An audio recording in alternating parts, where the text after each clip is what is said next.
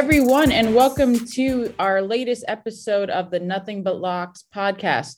I'm your host, Ally Mielnicki, and I am joined by my colleague, Robert Kowalski, for another episode today. Uh, we were on a brief hiatus because uh, I gave birth to a beautiful baby girl named Brooke on February 1st. So I have been on maternity leave, uh, raising a newborn, which it is a full time job. I will say that. Um, but I have a beautiful girl and I'm happy about uh, being back as well. So uh, before we begin, uh, let me welcome Robert. Robert, how you been? Just great, Ally. Uh, welcome back and uh, welcome, Brooke.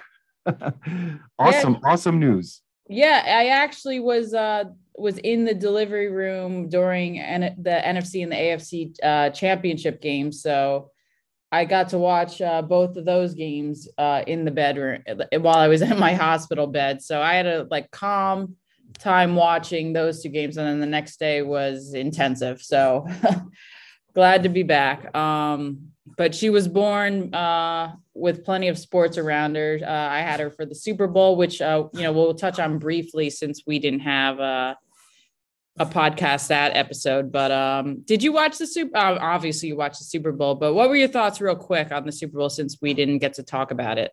No, exactly. Yeah, we did. Uh, we did last touch base before we even knew who was going to be in the Super Bowl. Uh, of course, this game landed four for us. Uh, well, it closed four on the spread, and uh, by it landing on three, Ally, I got to say it was one of the largest uh, house wins uh, because, well, first off, we needed Rams to win and no cover. And then there was a lot wagered on the proposition of uh, does the game land on three? Uh, and everyone said no. Well, so that ended up uh, having an awful lot of tickets tossed, and uh, it ended up becoming you know, quite the um, quite the big plus on the um, on the casino side for the game. Yeah, and I had I had the Bengals. Um, I I took the point spread, but I also had them winning outright. You know, they were a team where later in the season, I or in the postseason, I should say, I thought they could go all the way for the Super Bowl. They did. Um, my thoughts, real quick, on the Super Bowl. I just thought it was kind of like a lackluster Super Bowl. It wasn't one of the more exciting ones. Uh, the ending was kind of odd. Like the Rams won, and it was just kind of like, oh, Super Bowl's over. It was it was a tough loss for Joe Burrow uh, and the team, but I'm sure they'll be back. Um, I, I, did think it was going to be under, and it was under. So uh, yeah, that was a wrap for the NFL football season. Um, obviously, we've had some big news this week around Aaron Rodgers return to the Packers, Russell Wilson going to the Broncos, and Carson Wentz going to the Commanders or whatever Washington wants to call their team this week.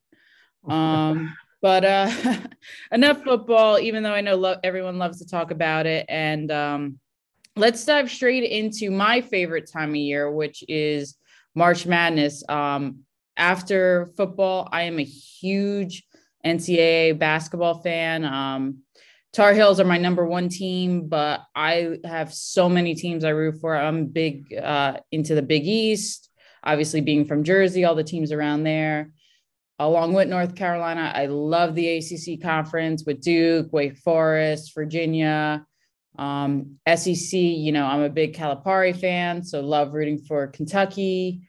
Uh, and then being out here in the West Coast, you know, I've gravitated toward UCLA and USC, Arizona, and all the Pac 12 teams. Um, but as people that listen to our podcast know, I'm a big underdog fan. So when it comes to March Madness and the brackets and even the conference uh, championships that are going on now, I love rooting for the mid majors. I love rooting for the teams that no one, you know, notices. The George Masons, if you want to call it, because they were really the the first team that like went to the Final Four as a double digit seed that people started notice. Um, so that's my take. How about you, Robert, uh, with college basketball? College basketball uh, is similarly, uh, as we're basically uh, miles away from each other and we didn't even know it. Uh, you know, I'm basically uh, all Big East all the time. It's quite different today than it was uh, when I went to St. John's, but I guess that's kind of what I'm looking forward to. you know, can we can we get a run here in the Big East and see if St. John's can actually pull off some major upsets? I'm not quite sure if that's in the books. Haha. Uh, you know, with the way the lines are today, we're just looking at Villanova, and uh, you know they've won 23 of the 30 games that they played this year. So St. John's has got, uh, you know, quite a bit of a climb to get through, just to get through the quarterfinals, much less to the uh, the finals and win outright, because obviously that's what they're going to need to make it into the tournament this year. Yeah, for sure. And uh, for me, you know, this year isn't the Big East best year. Um, they've had a lot better years when you know Butler, Xavier, uh, Creighton, Marquette, all were at the top. This year, it seems like they're really one of the not as deep conferences when you compare them to the SEC or especially the Big Ten, uh, even the Big 12. So for me, uh, for the, you know, we'll get into conference by conference in a second, but actually, let's start there. Let's start with the Big East. Um, you know, you have Providence and you have Nova. Those are your two shoe ins for the Big East. I think on the bubble, you still have Creighton's there. I think Xavier's there as well. Um, you mentioned St. John's, but I don't know. For me, the Big East, I'm just not putting a lot of stock into this year. I think, you know, Villanova, they have the experience. They won a few years ago. You know, Jay Wright's a great coach, but the Big East is a conference. I'm just I'm just not looking for a deep run for any team, especially even Villanova and Providence, the top two. Um, what are you looking at, Robert? No, no, yeah, you're absolutely right, Ally. In, in the Big East, you know, we, we can take a look at Villanova. And what I'm looking for, by the way, just as a, a preface to this, as we break down each conference and, you know, who's going to make the most noise come bracket time, uh, I, I, just look for how madly inefficient it, it, uh, a school is coming and bringing what they've uh, put together from non-conference into conference and now into uh, you know championship week.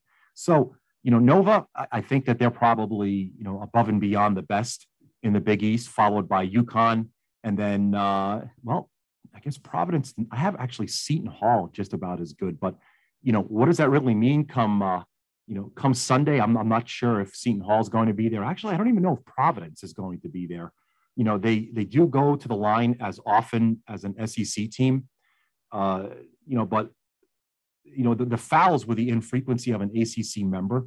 So I just don't think that, the free throw rate's going to assist them in any way.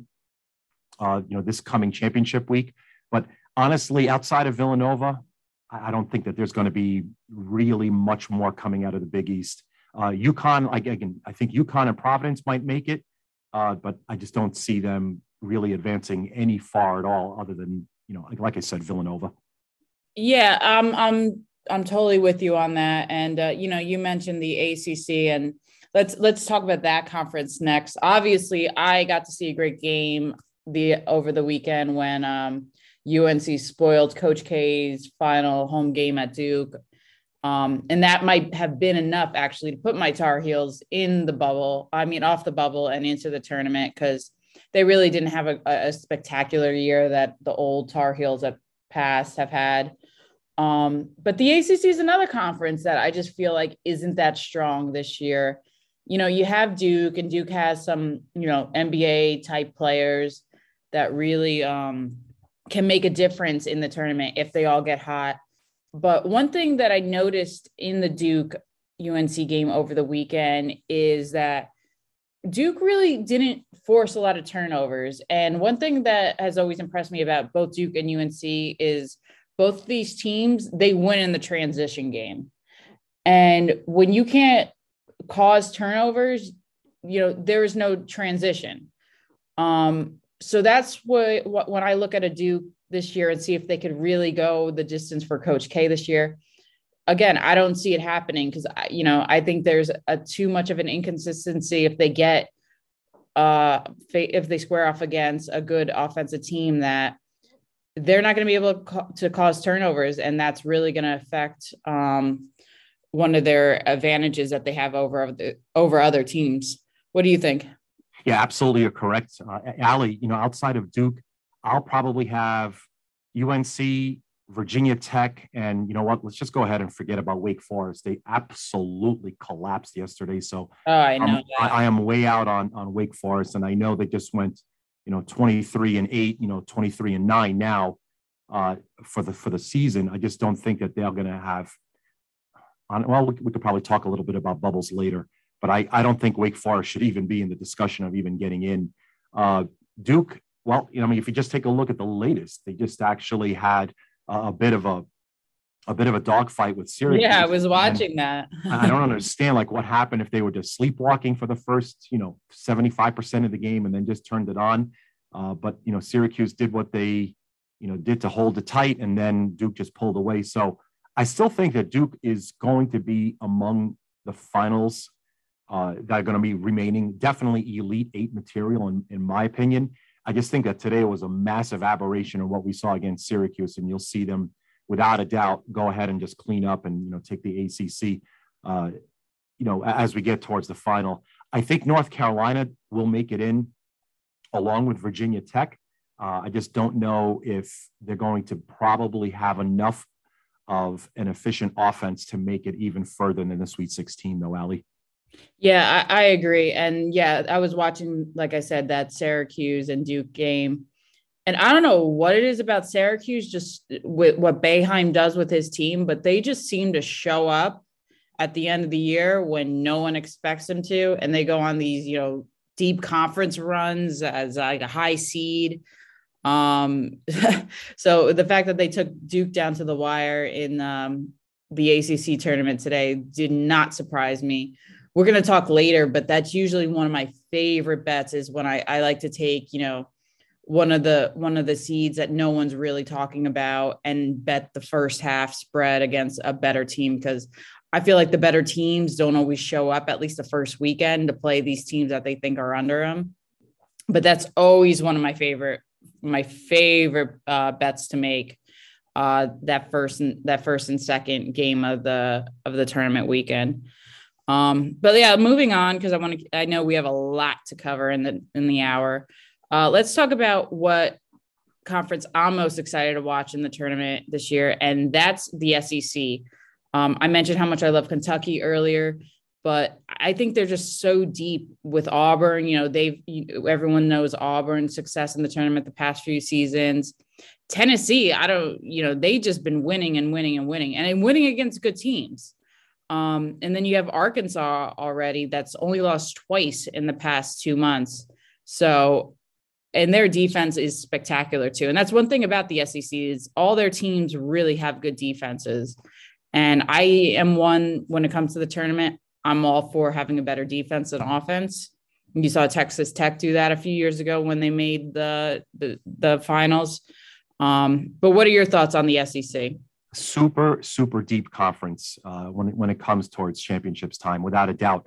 You mentioned Kentucky, of course, Auburn, Tennessee, uh, LSU is about to tip off. You know, here we are. You know, kind of doing a a, a live broadcast, but LSU is about to tip off heck, even Arkansas and Alabama. I mean, Alabama not so much anymore. I just think that uh, Nate Oats, he's he's really worked miracles with the program. Maybe he's overachieved in this particular season, uh, but I just think that this is one of the deepest conferences uh, that we'll see in this entire tournament. Uh, everyone can, you know, look at Kentucky and see what they've done, and, and their body of work's been absolutely incredible this year. Uh, with the way that they've been playing, they've really massively, massively efficient. And I think that this is, you know, brackets and seating is going to make a difference as far as where they end up in, uh, you know, what part of the country, and we'll touch on that as well. Uh, we'll take a look and see uh, how they'll probably unfold, but I could definitely see them as as a number one seed uh, moving forward. Auburn, on the other hand, also wickedly efficient with the ball. I just don't know if they are going to be a number one. Uh, I know that they were right. number one in the country for three weeks in the AP poll, but I just think that there's something missing there. And uh, we could kind of look at that towards the very end as we start to decipher who we think is going to be in our final four. Uh, but without a doubt, Ally, uh, one of the top conferences in the entire country, uh, you know, Kentucky, Auburn, Tennessee, uh, you know, followed by LSU and Arkansas are the ones that I'm thinking are going to be, you know, very, very strong this coming week. Yeah, and I don't want to spoil anything too with, you know, before the brackets come out with what I think is going to be a Final Four um, or potential Final Four qualifiers. But yeah, let's finish uh, looking at these big conferences. Um, and as as much as we talk about how deep the SEC is, one conference that's going to be deep with how many teams get in um, is the Big Ten. Now, they might have the most amount of teams entering the tournament that's going to get picked on Selection Sunday. Um, and I love the Big Ten. You know, I've always Tom Izzo is another one of my favorite coaches. I love watching the Spartans. Um, even Michigan, even though they're, you know, Juwan Howard, we are, we all know that story. We don't have to touch on. Um, but there's something about the Big Ten that I say it every year when it comes to filling out the brackets. And I'm like, it's the most overrated conference. You know, these are good teams, not necessarily great teams that just beat up on each other all season. Um, they look impressive, but then when it comes time to the big dance, they just they they don't go that far. Wisconsin's another team I feel like every year, especially when you had the Frank Kaminsky years, that would just get so much hype and then they'd get blasted out of the tournament early. Um, Purdue's another team that they're always talked about, they're always hyped, they're always an early exit. Um, so, what are your thoughts on the Big Ten? Okay, first off, uh, Ally, I, I wish we had some imaging, uh, like a sound effect where we ring a bell because I and, and for the listeners, I swear Ally's not sitting in my office right now. She's not reading my legal pad and all of my notes. I'm telling you, this is the truth. Uh, the Big Ten. Listen to us. yep. They are such. It's just frauds. They're they're not. Oh yeah. They're not going to make any noise at all. I mean, look, no. Michigan just absolutely collapsed. There's just so much that they could have done to close out Indiana, and Indiana beat them, and they beat Purdue, and they beat all these other, mm-hmm. Uh, you know, yep. huge, uh, you know, teams with huge aspirations to win this championship. So even though they've got a ton in the pool, yeah, there's no real quality. Ally, I, you know, Purdue, Iowa, Illinois. To me, it's all the same. You know, followed, you know, with a real steep drop off with Ohio State, Michigan, uh, and then Wisconsin, and then you know way way back in the the very end, maybe some Michigan State. But now I don't know. We could take a look at if you wanted to tell me, hey, I'm interested in betting Indiana to win this whole entire thing. Uh, I tell you, I'd give you 300 to one, and uh, I'm not going to go ahead and tell you that that's that's a bad bet. Anyone that wants to take uh, triple digit odds on a on a team this late, that's great. Uh, but I just don't think Big Ten is going to be anywhere near the championship. No, and I see it every year when when people are filling out their brackets and they they put all these long runs in for these teams, and I'm like, listen, you know, the strength of schedule means something. You know, when you look at their rankings and everything, and in just you know they're just overrated like that there's nothing else to say about it i don't know what it is with the committee and you know the top 25 and ap polls that always just put them all in the top 25 every single week but it just gets frustrating after a while because then we see you know first weekend it's like oh they have 10 big 10 teams in the in the tournament and what maybe two of them survive opening weekend. So you know it, it gets to a point where they're just you just have to write them off. But um another conference that usually i feel like is kind of like the big 10 uh, is the Big 12. Um, you know, we've seen Kansas for years always have that they, as they say, that team that's going to go all the way.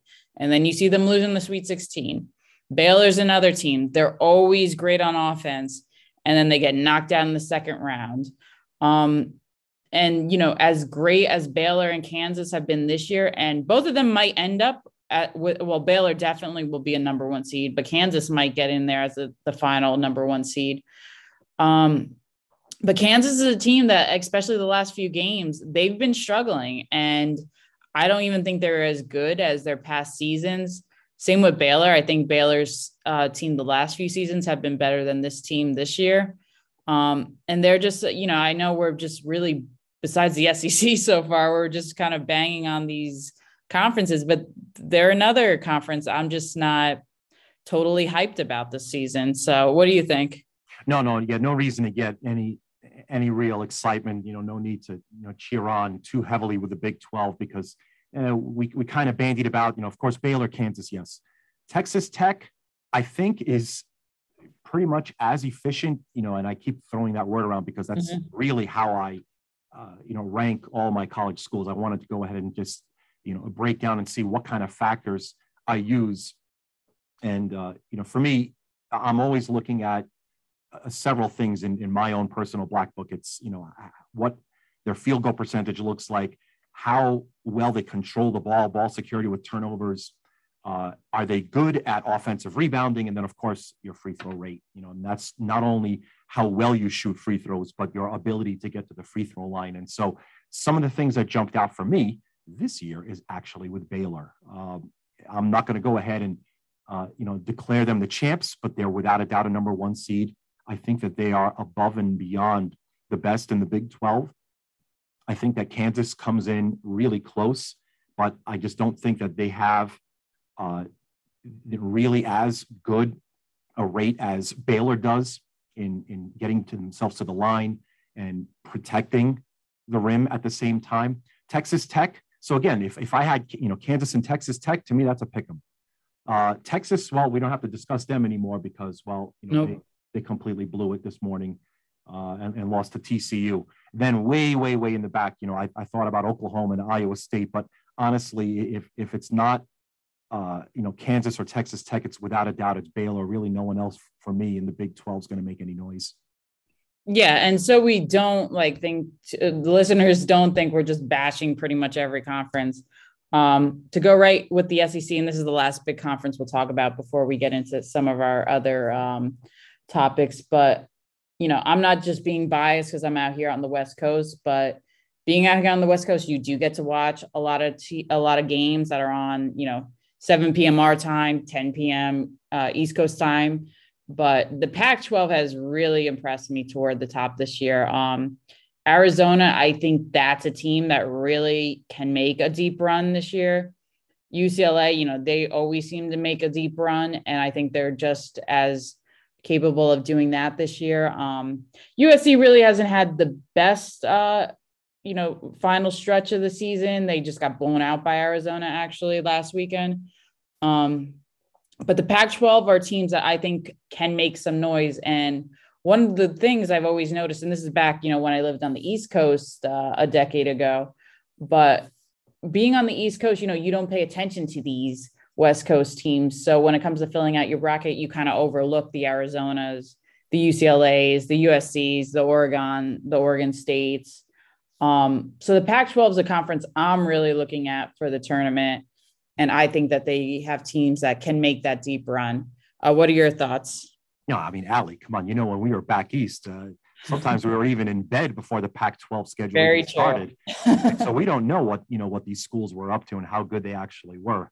However, this year, without a doubt, you know, Arizona, I, I have as uh, one of the top top choices for me, you know, to win the championship this year. As a matter of fact, I have them uh, deeply embroiled into the Final Four. They're, they're just that that good this year.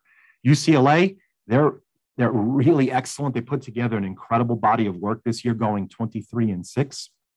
I just don't know if they look. I don't want to completely categorically, you know, dismiss them from the national title. Uh, you know, it's just that I think that be, because they're so tough on both sides of the ball, it just, you know, how are they swept by Oregon? I just, oh, yeah. I don't understand that. You that's know, one of the head scratchers. Yeah. That's really it. You know, so I think just for, for me, as I looked at it a little bit deeper, it's just, you know, just don't, just don't turn the ball over. And I think that that's probably where the, the problem lies with the USC. US, I'm sorry, UCLA. Uh, the Trojans, UC, USC, on the other hand, I just don't know if anyone's really drawn you know less benefit from outstanding interior defense than USC. Yeah, they're great there, but the problem is, is that everyone's taking threes. And when you play the Trojans, they are averaging almost 40% make rate of their threes against the Trojans. So that's where I think that they're going to have a real big problem because if they can go ahead and encounter someone that's really good, you know, from beyond the arc, which, you know, in, in this day, who isn't, you know, that, that's that's how they're going to lose. They're going to end up losing because they gave up way too many threes. And that's the problem with the USC's program this year. Yeah, totally agree. And that's a good way to segue into our next topic. And we're just going to break down. Um, I love Selection Sunday. You know, I always am right in front of the TV. Uh, I love seeing where everyone's seated. Um, that's kind of how I start. I have a notebook always. I sit in front of the TV. I have my notebook. And the minute, you know, they announce the brackets, I already picked the 12, I, the number 12 seed. I like to beat the five the best. I already picked the 13 seed I like. I already pick, you know, who I like in the first in the first four games. Um, and that's before I listen to any of the quote unquote expert advice, which I honestly don't listen to the expert advice because when it comes to tournament time, no one's an expert. It's just, you know, luck of the draw, luck who you pick. If you like the team name or whatever, you know, sometimes you'll have a better bracket than anyone else. But um, I love Selection Sunday. So going into it, who do you like um, as the number one seeds? Who are your top four? Right now, my top four, without you know even looking at the live box scores from just today, uh, it's Gonzaga, Arizona, Kentucky, and then Baylor. It has to be Baylor. I mean, unless they lose in the final to Kansas or Texas Tech, but even that, I just think that they're just far, far superior. And so those are going to be my number one seeds. I'm totally in agreement with you. And I know a lot of people are that it's always that final number one seed that gets tossed in the air. And I know some people are giving that right now the edge to Kansas. Some people are giving it to, you know, some other teams. But for me, I'm right with you. I got Gonzaga, Baylor, Arizona, and Kentucky. I think Kentucky edges Auburn out. Um, like I said, I don't think Kansas has been playing that well down the stretch. So I think Kentucky edges them out too. And I just like splitting up the number one seeds uh, for conferences. Like if you have Baylor and Kansas in there, we already talked about how we don't think the Big 12's, you know, as good as some other conferences uh, depth wise.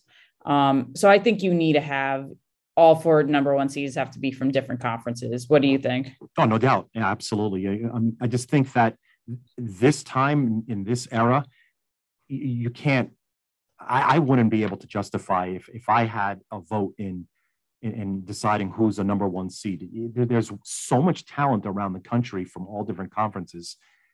I mean, it, it just doesn't make any sense. It's unlike college football where you could say, okay, well, it's one SEC team against another. Not not in college basketball. I just think right. that there's so much talent that you really do have to have a better representation. And honestly, it's not even that. I don't want to even show a bias against a conference. I just think that honestly, this is how I have it playing out.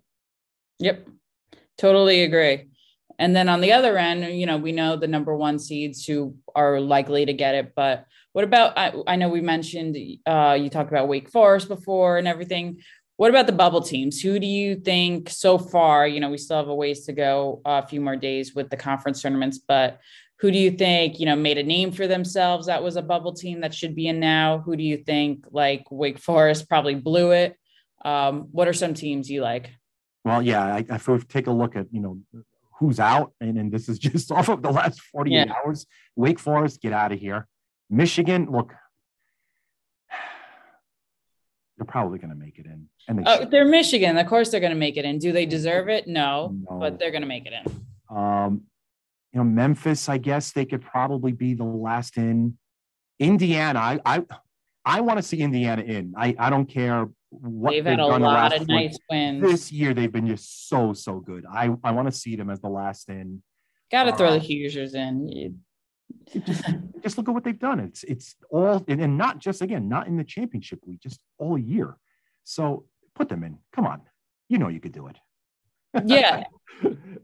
Yeah, and you know what? I'm one. You know, as we talk about bubble teams, I just want to uh, point this out real quick because I said I'm an underdog better, and I love all these smaller conferences that you know the only reason they are in the tournament is because they won their conference schedule, and no one's ever heard of the the school, no one's ever heard of them. Um, but you know, like we were talking about Michigan, like does Michigan belong in there? No, I don't think they belong in there so I would like to give another school that's on that's in the smaller um, conferences a chance to really show what they can do. You know, we've seen these teams that no one's heard of, like a George Mason, a VCU, make all these deep runs. So I wish the committee would take into account these lower schools more and not just put in the school with the name recognition. Um, but unfortunately, I think that's what's going to happen. So we'll see. What do you think about that? No, I, I, and you know, we're, we're just taking a look at some of the others and some of the schools that you know I I know aren't going to make it in. Well, I think they're going to make it in. Uh, how about North Texas? First off, they're the mean green. So let's let's get that out of the way. They're the first in Conference USA. The three pointers galore while working the shot clock, you know, all the way down to the final seconds. top 20 defense in the entire nation, right? So they, I, I forget about making it in. I think they're going to win their first round game, maybe even their second. Oh yeah. Uh, you know, here's another one. How about Loyola Chicago, the Ramblers? Another yeah. school, wildly efficient. So these, just because they're not on TV, doesn't mean that they're not really spectacularly good. Right. Yeah, I have Colorado State as another one that's, that's yes, yes, please. So, I mean, these are the teams that, you know, you look at when the brackets come out and they might be a 13 seed, they might be a 14 seed, most likely even a 12 seed. And those are ones, like I said, when I have my my notebook and everything ready on selection Sunday, I don't even think about it. I just put them right in as advancing because, you know, you have a team, you know, think about if you put Michigan in and they get like some overrated seed, like a six seed, and then you have a Colorado State that gets an 11 seed, you know, that to me is a surefire upset. So um, I like to see more of these small schools. I think those are really your bracket busters opening weekend because they have the Sweet 16 potential to get there sh- as as well. And I just wish the committee, like I said earlier, would just take recognition into them more. Um, I think the more diverse, the better. You know, we don't. Do we really need 10 Big Ten teams in the conference? No, you know, no, no way. No, no way. and it's like you said. You know, yes, we've seen these teams on TV all year, and you know, it's just it's just recognition. It's like when politicians run for office, it's like I'll just vote for who I know. So I'd like to see more diversity. Um, hopefully, the selection committee will take that into account. I'm not optimistic about it, um, but we'll see. So those are our those are my sleepers as well. Um, now, before we move on, um, I mentioned how I love the selection show. My favorite part is just looking at the matchups. Whatever my first uh, gut feeling is, I go off my gut feeling. What do you? What are some things you like about the show? No, without a doubt. I, I just, you know, looking at it from a better's perspective, Ally, I just see what I figure is going to be the point spreads in the 1st mm-hmm. rounds, Thursdays and Fridays. And then I'm just looking at how, you know, they're fitted into brackets. And so just like you said, a, a 6'11, a 5'12, you know, if the point spread is, you know, a pick 'em or heck, you know, even, uh, you know, where the higher seeded team is uh, the favorite, I mean, you know, to me, that just, you know, begs, uh, you know, full push, you know, go ahead and, you know, take a look at that as without a doubt an advantage in filling out a, you know, bracket. So for me, you know, watching that, that's the first thing that I always look at is comparing where schools get bracketed, you know, versus the point spreads that, you know, me and my team put together here. Yeah, and you know, I wanted to ask you because I had a, a, conversation with a few friends about this um, multiple times over the years. You know, if an 11 seed is facing a six seed, and you know it is a pick 'em, is that really an upset? Like, how, how do you categorize upset? Do you categorize upset per the seeding or per the per the Vegas spread? Because for me, it's whatever the Vegas spread is. So if that 11 seed beats the six seed, I'm like, it really wasn't an upset. But most people who don't look at spreads or like, that's a big upset. That's an 11 seed beating a six seed. What are your thoughts?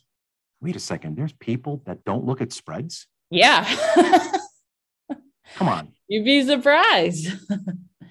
well, so that's that's the whole entire you know wonderful thing about our podcast, Ally. I think that if you're looking at you know what's an upset to me, the upset is you know did you cover the spread?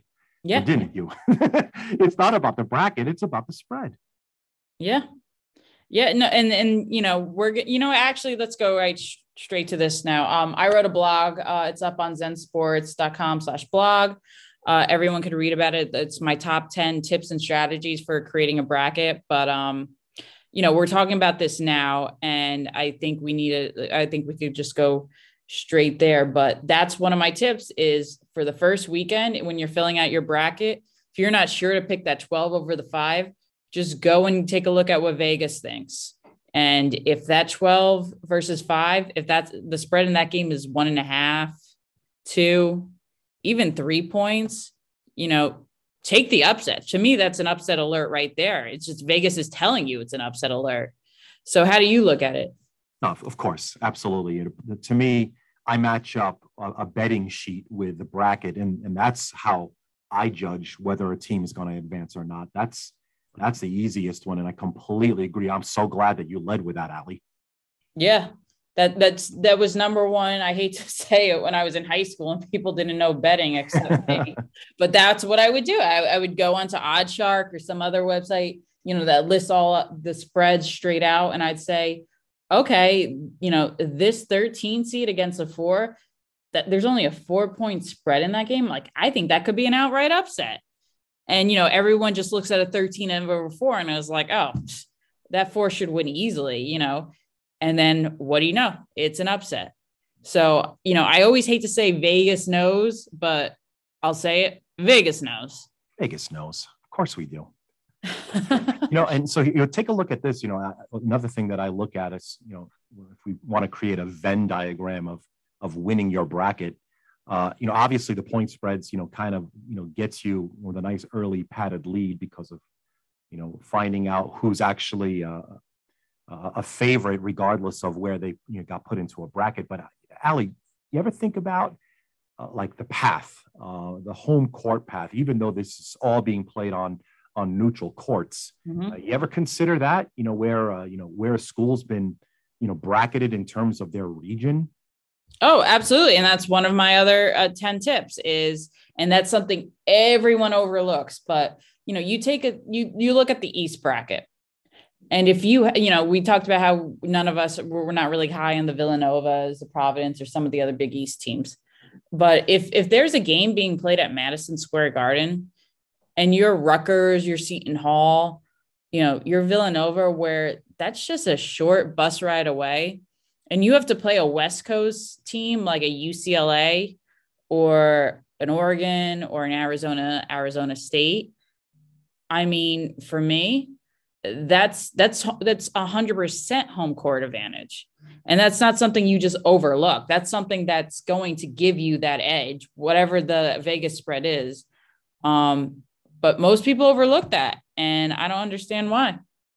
No, there's yeah, absolutely. You, you can't you can't overlook that. Just put yourselves in in their shoes in some way or form. Think about traveling across the country.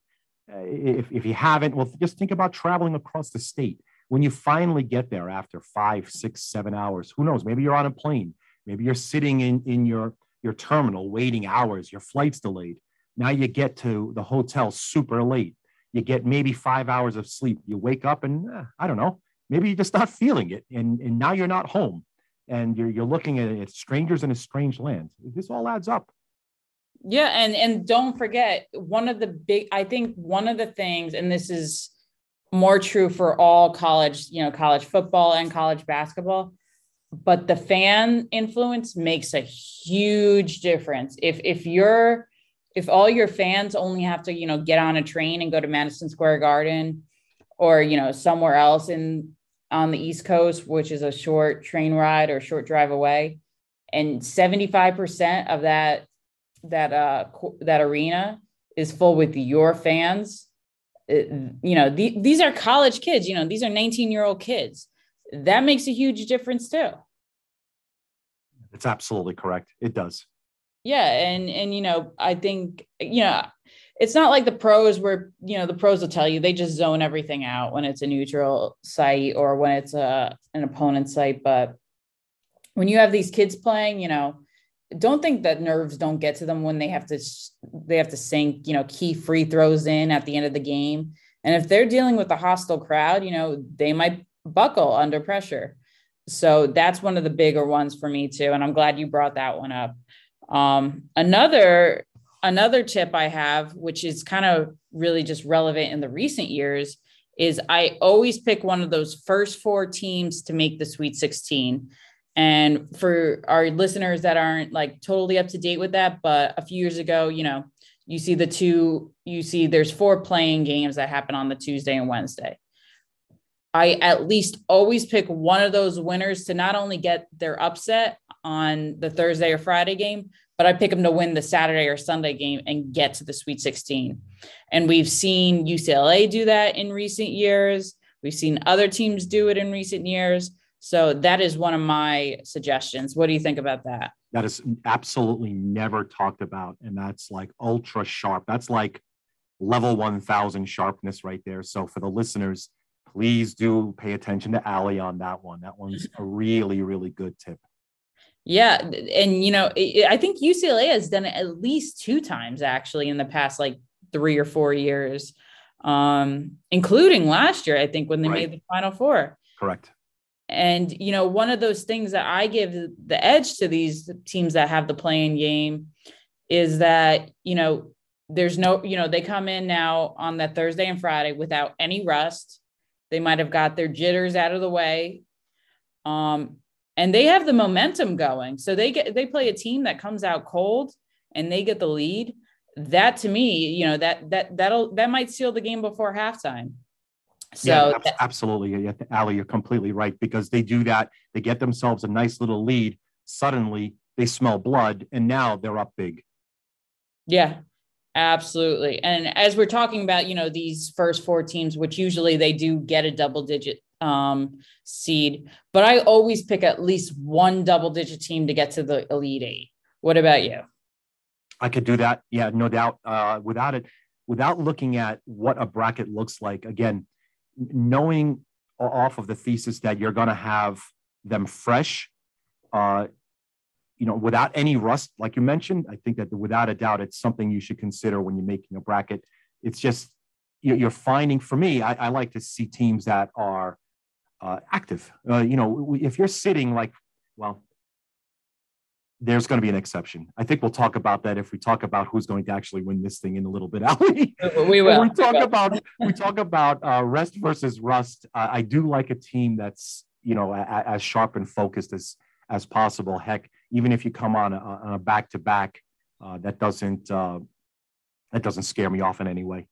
No, no. And I actually think, and you know, I'll always speak from experience because I grew up playing sports and everything. For me, and we talked about this kind of with the Super Bowl too. I think the more rest you have in between games is actually a disadvantage to you. Because for me, you know, when you're hot off a good win, or if you're, you know, just nice and loose and, and fresh, you're going to play so much better than if you took, you know, a week off or five days off so for me, yeah, that that I think the first four actually have the advantage of over anyone in the tournament, at least in the opening rounds, because they're the ones that'll come out, you know, like I said, they don't have the pre-game jitters, they don't have the rust. They're ready and they already got a game, they got a win under the belt. So I like them ready to go. And you know, besides the Sweet 16, yeah, they could come out and they could get to the Elite Eight. So, but let's, you know what, let's talk about these number one seeds because that's was my number one tip for everyone. And I feel like everyone falls victim to it every year. And I always say, your final four should not have four, all four number one seeds should not be in your final four. That's absolutely correct. Uh, I, I don't do it. Uh, I don't recommend doing it in any year. Again, as I, you know, mentioned earlier in the show today, uh, it, it's such a deep, deep field of schools this year uh, with some really great talent that's all over from you know east to west. So I don't think that you know finding all four number one seeds in your final four is is going to happen in any way this year. No, and I don't think it's happened actually since 2008. Um, let me look at my blog. Yeah, 2008 was the last year that all, and was the only year I think that all four number one seeds made the final four. And to be honest, I don't even usually put three. I, I th- you know, I'm an underdog person.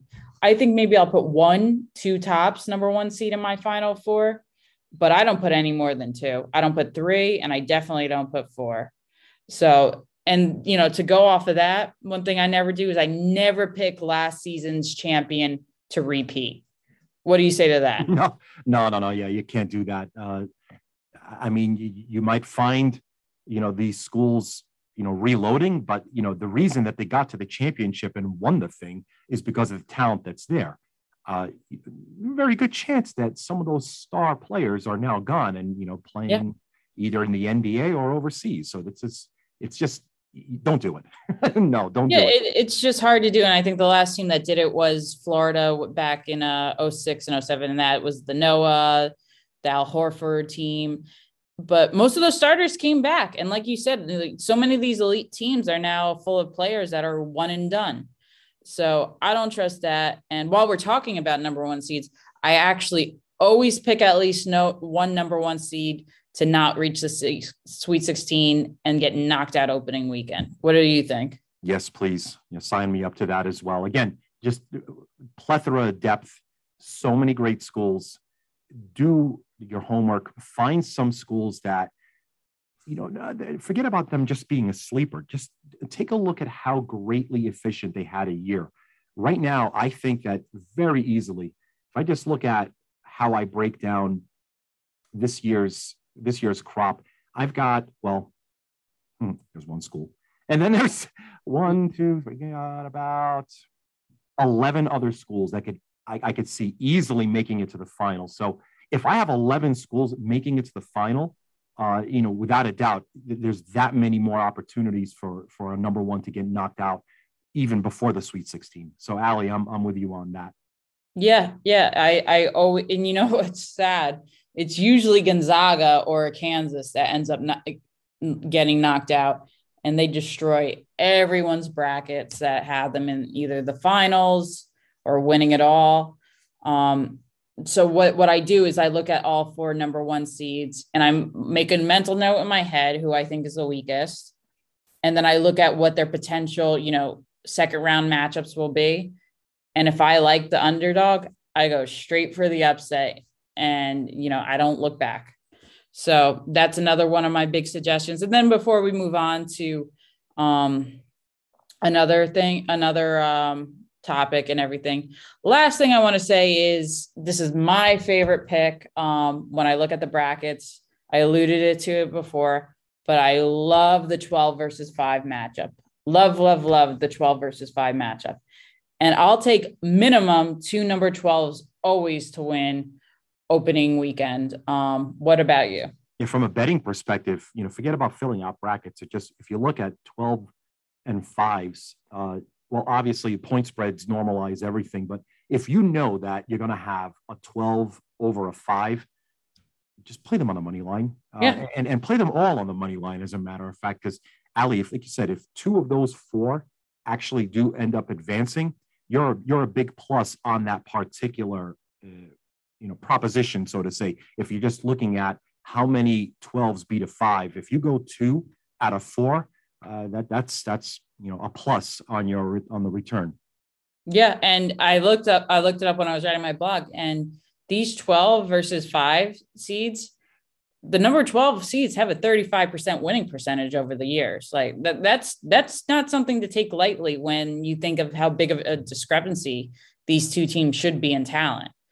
Um, so usually, you know, you get a five that ends up being overrated. You know, you might get like a Michigan this year as a number five. Not saying that's smart, but then you get a, a 12 seed, like say, you know, maybe a Colorado State or a Loyola, like that. Like I said, we were saying earlier, that to me is like a surefire upset. Um, so I I love that matchup, and I recommend all our listeners, you know, to take a look at the 12 versus fives. If you guys want an upset, you know, take at least one. I think it, I think at least every year there's at least one 12 beating a five. So that's something to definitely look at. Um, well, moving on, because I know we could talk about our tips and strategies all day. Um, but I'll go to you first about this. Um, and it kind of it kind of goes off our tips and strategies. But what is the one thing you will warn um, new betters, not necessarily filling out brackets, but betters, Robert, about betting uh, March Madness opening weekend? Oh boy, uh, deep, but but no, not not quite. Look, it, it kind of goes towards what I would recommend to anybody uh, betting any sport. Uh, well, find who you like, you know, and and if you figure that they're going to win, play them on the money line. You mm-hmm. know, don't don't worry about the points. And uh, you know, for certain, if you find yourself, you know, circling an awful lot of selections, don't parlay them together, please. Mm-hmm. I know everyone loves to see a nice big payout, and it, it's you know the the nouveau thing to see on you know on social media all these giant 10 12 and 16 teamers getting hit Uh, but if you're if you like the underdogs like we do, then just play them straight and play them on the money line. You'll end up finding yourselves, uh, you know, handicapping it the right way, uh, regardless of where they are seated. Uh, and, go ahead and just, you know, put in what you know you feel is a, a good investment that's safe, and then you know play with play play them on the money line. You don't have to go ahead and, and be too concerned about going any further than that.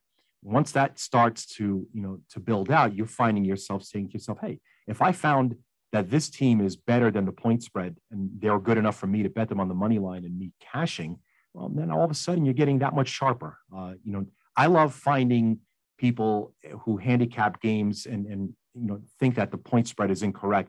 And when they play them on the money line uh, as an underdog, you know, I, I, tend to start to say to myself, well, uh, maybe I made a bad number myself.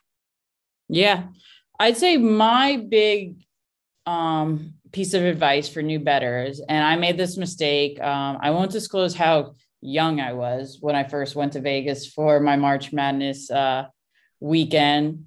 I it was probably like 22. Actually, it's not. Too, that was 10 years ago. it wasn't too bad, but um, you know, I think my thing was I was overwhelmed with how much you can bet, especially that first day. You get like you said with the parlays, you get caught up in that excitement and you want to go out and make all these ridiculous five, six team parlays, and you know, you're like, wow, $20 will win me, you know, a couple grand with this and that.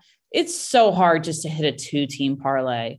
So my best advice is, you know, don't think, don't feel like, and what you shouldn't bet every single game. You know, the first 16 games, you know, opening day, don't bet all 16 games find one or two games you really feel confident in. You really like the spread. You really like the over under. You really like the money line, and just do a single bet. That that's my biggest thing. And I love parlays as much as the next person, but you know you get too overwhelmed, and then that leads to you chasing bets. That leads to you then abandoning all your hope and just laying money on favorites in the later games, which don't end up happening. So, you know, anyone that's new to betting out there, or this is your first March Madness betting, you know, don't get overwhelmed.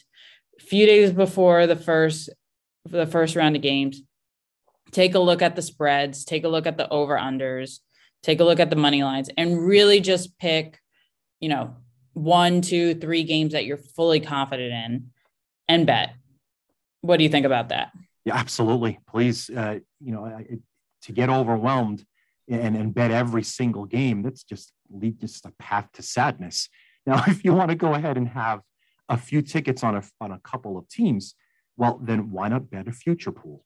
You know, this way you'll have a couple of tickets, and then hopefully you you pair them up and you get a ticket that's got you know 12 to 1 to win the championship, maybe 18 to 1. Who knows? Maybe you got a ticket with a team that's 80 to 1 uh, and now you've got a bunch of tickets that give you far, far higher, you know, you know, uh, closing line value than if you were to just be betting them uh, incrementally throughout the tournament. Uh, and there's really, you know, you end up finding yourself having more fun because you already have locked in odds on a team that, you know, has advanced into the Sweet 16, then the Elite Eight. Now you got a team in the Final Four at a nice big price. Maybe that's the angle you should pursue betting futures.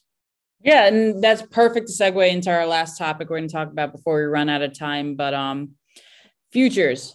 So this is one of the few times I will bet futures. I always pick at least um, two teams I like once the selection show is done, and I'll go and place the future bet to win the tournament. Um, but right now, who are you seeing? A gets has the best value team wise, which you can see, um, you know, making a long run.